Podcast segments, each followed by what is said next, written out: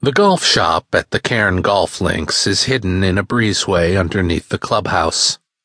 I call it a golf shop and not a pro shop because Carne, uniquely among world class golf courses, does not have a resident golf professional.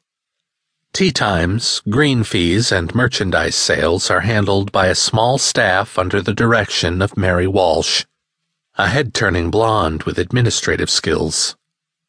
Mary was alone behind the counter, brow furrowed in concentration as she studied budget data on a computer monitor. How does the back nine look? I asked. It should be wide open.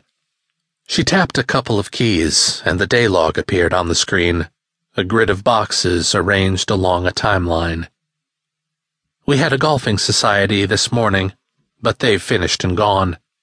She looked over her shoulder at a bank of CCTV monitors, which showed no activity on the first or tenth tees. Today could be the day, I said, backing toward the door. Out in the breezeway, I unzipped the two bottom pouches of my stand bag. From one, I withdrew a handful of tees and a divot repair tool. They went into my right front pocket. From the other, I removed five used golf balls, none bearing the mark of the same manufacturer, and a green suede golf glove of some sentimental value. The balls went into my left front pants pocket, alongside the pen. The glove I stuffed into my left hip pocket. Shouldering the bag again, I walked up a short, steep path which took me out of the shadows and onto a sun-washed promontory. As always, this first view of the course produced a delightful hollow sensation in my stomach. From the first and tenth tees, the land plunges into shadow and then climbs again, the northwest view blocked by a line of tall, menacing dunes.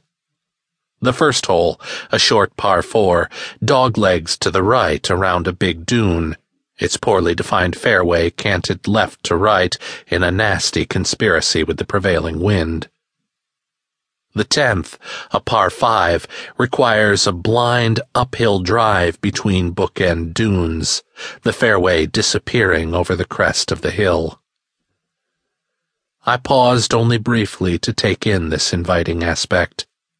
Circling around the tenth tee, I walked straight up the tenth fairway when I reached the top of the rise, I turned to look back at the clubhouse, the sparkling bay, and the distant hills, thinking, Dad would have loved this.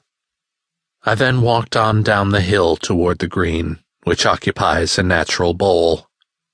The red flag, flapping gently in the breeze, stood out like a jewel against the backdrop of a forty-foot dune.